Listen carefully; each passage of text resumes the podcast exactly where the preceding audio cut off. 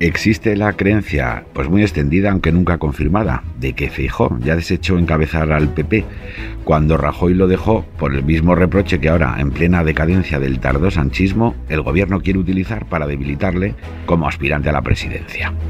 Si en aquel momento su célebre foto de hace 30 años con Marcial Dorado fue explotado por alguno o por alguna de sus rivales internos, siempre se señalaba a Soraya Sáenz de Santa María, esa, en esa rumorología nunca confirmada. Ahora ha sido el propio Pedro Sánchez quien ha querido servirse de esa imagen en color sepia para lanzarle una amenaza velada a su rival. Esta era la metáfora náutica del presidente del gobierno sobre esa imagen.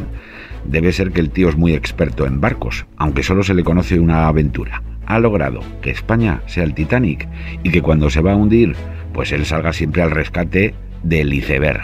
Esto dijo nuestro capitán Esquetino, el del Costa Concordia. Cuando hay un polizón, señorías, lo bajamos inmediatamente a tierra. Y le digo algo más, señoría. Cuando yo me subo a un barco, lo primero que hago es comprobar quién es el patrón. Y creo que ustedes me entienden. Y para que no hubiera dudas de la advertencia, así un poco calabresa, luego la concretó con pelos y señales María Jesús Montero, la mayor de las azúcar Montero, siempre dispuesta a quitarse el traje de ministra de Hacienda para ponerse el disfraz de sicaria, si es que acaso hay diferencias entre ambas identidades. Esto es lo que dijo la susodicha. En el día de hoy, eh, que el señor Feijó mantenga una amistad o tenga una amistad con eh, Marcial Dorado, con un narcotraficante que lo inhabilita desde nuestro punto de vista para ocupar también ningún tipo de responsabilidad, mucho menos para presidir este país. Bueno, malos datos debe recoger el laboratorio demoscópico sanchista, que tiene una parte dedicada a medir lo que pasa y otra a intentar inducir lo que quiere que pase, esto es el tezanismo, para tirar de un episodio tan añejo como recurso a la desesperada para frenar los ya imparables vientos de cambio. Pero todavía es más curioso comprobar hasta qué punto el PSOE es indulgente con sus pecados presentes e implacable con las ficciones que monta contra sus adversarios, en la peor tradición de esos regímenes de corte soviético donde se lanzaban acusaciones falsas para justificar lapidaciones públicas. Las fotos en cuestión, las de Fijó, son de 1995 y se tomaron 14 años antes de que el amigo del presidente del PP fuera condenado por primera vez por un delito de narcotráfico. No hay más preguntas, señoría. Ahí teníamos que cerrar el asunto. Aquí tendría que acabar ese juicio público artero, que no obstante se ha prolongado en el tiempo, pues como herramienta de presión o de extorsión contra un líder de expediente intachable cuyo único peligro es que puede ganar las elecciones por el voto libre de los ciudadanos. Y es este el verdadero meollo de la cuestión, ante el que hay que plantarse.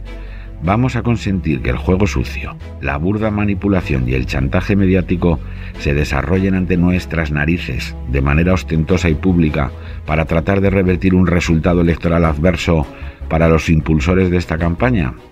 A Sánchez, que abolió la prostitución, nadie le ha pedido cuentas por las previsibles imágenes que tendrá en su álbum familiar con su propio suegro, propietario de una cadena de saunas de masajes. Así, entre comillas, ya me entienden. Tampoco se las han exigido por la trama de los ERE, que además de malversar cientos de millones de dinero público para prolongar el reinado socialista en Andalucía y echar un cable en toda España, pues se coronó con las fiestas estas en prostíbulos con sustancias estupefacientes, ¿eh? que pagaban con una tarjeta Black Card de esas, eh, en fin, a nombre de la FACE, una de esas fundación chiringuito que había en Andalucía.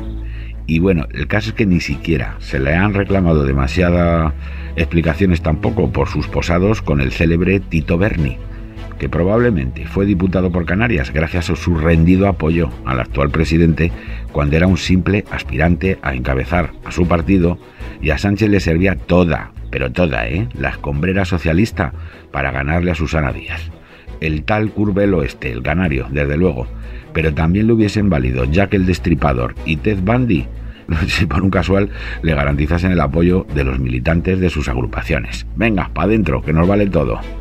Bueno, de todas esas imágenes debería Sánchez dar más cuentas que fijó por un posado antediluviano con un tipo que no era quien luego fue, porque su vida sí se explica en buena medida de por las compañías que tuvo y los silencios que guardó.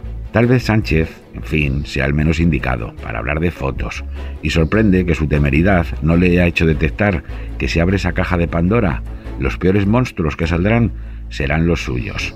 Porque Feijó se, se dejó, sí, bien, de acuerdo, retratar con un futuro delincuente. Pero él aparece en directo y sin excusas con Otegui, con Tito, con Junqueras y hasta con Chapote